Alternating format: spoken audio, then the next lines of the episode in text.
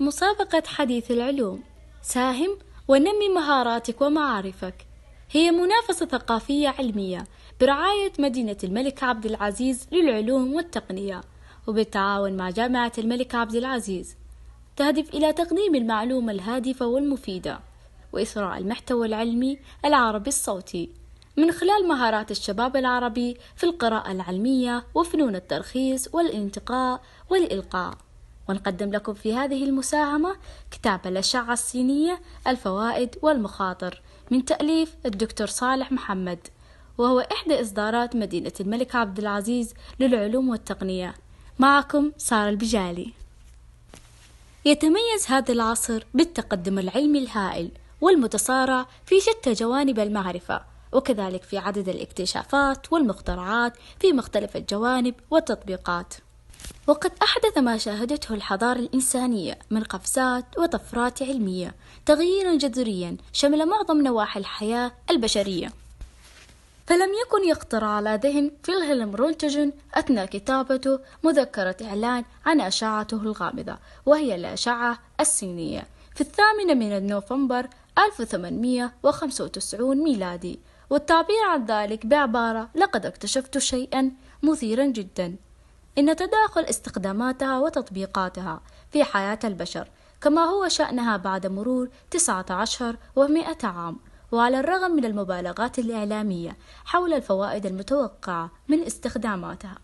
والمنشورة على صفحات الجرائد تبعت إعلان عن الأشعة الصينية فإن هذه المبالغات في مجملها لم تعد تمثل هذه الأيام سوى النذر اليسير مما تقدمه مما تقدمه هذه الأشعة من خدمات جليلة.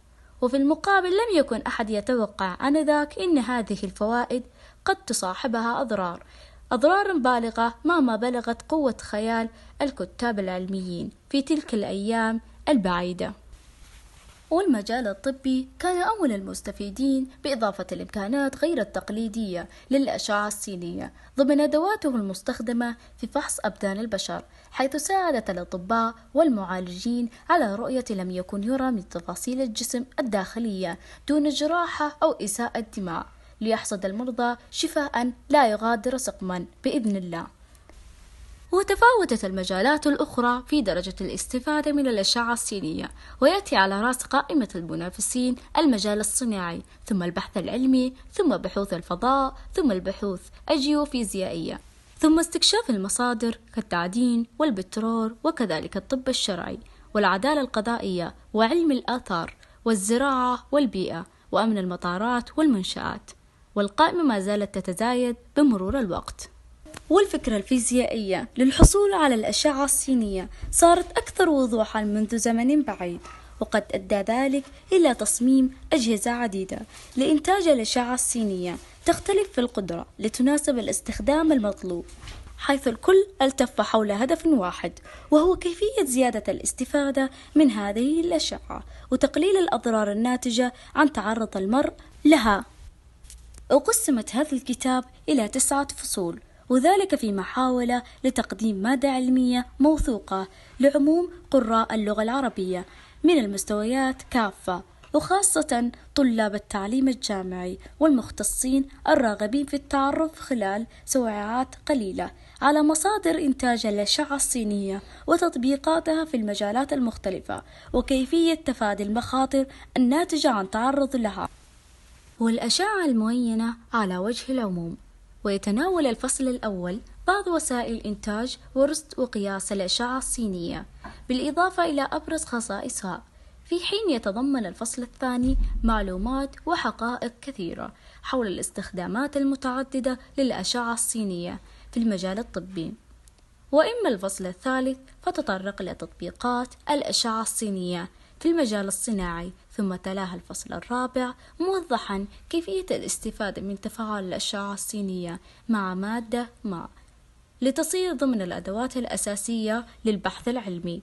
في حين أن الفصل الخامس خصصا لمدى إسهام الأشعة السينية في استكشاف الكون ورسم خريطة مصغرة لتوزيع المادة فيه. وإما الفصل السادس فأشار باختزال شديد إلى تطبيقات أخرى متنوعة للأشعة الصينية في مجالات غير المشار إليها في الفصول السابقة.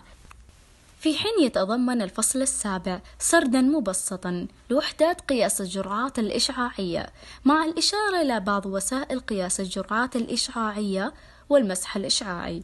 وأما الفصل الثامن فتناول المخاطر المحتملة عند التعرض للأشعة الصينية والعوامل المؤثرة في الحساسية الإشعاعية وتأثيرات التعرض للجرعات الإشعاعية المنخفضة المثيرة للجدل.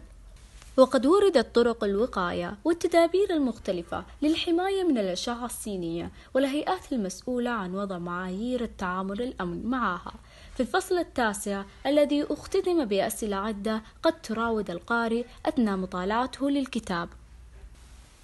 واختتم الكاتب أأمل في أن تكون قراءة هذا الكتاب ومطالعة بعض المصادر والمراجع المذكورة بمثابة نقطة البداية للبعض وخاصة منهم في مرحلة الشباب للانطلاق نحو مزيد من البحث أو الدراسة التي قد تؤدي إلى التخصص في إحدى جوانب هذا الموضوع الرحب. والله أسأل أن يعلمنا ما ينفعنا وأن ينفعنا بما علمنا فعليه التوكل ومنه التوفيق والسداد.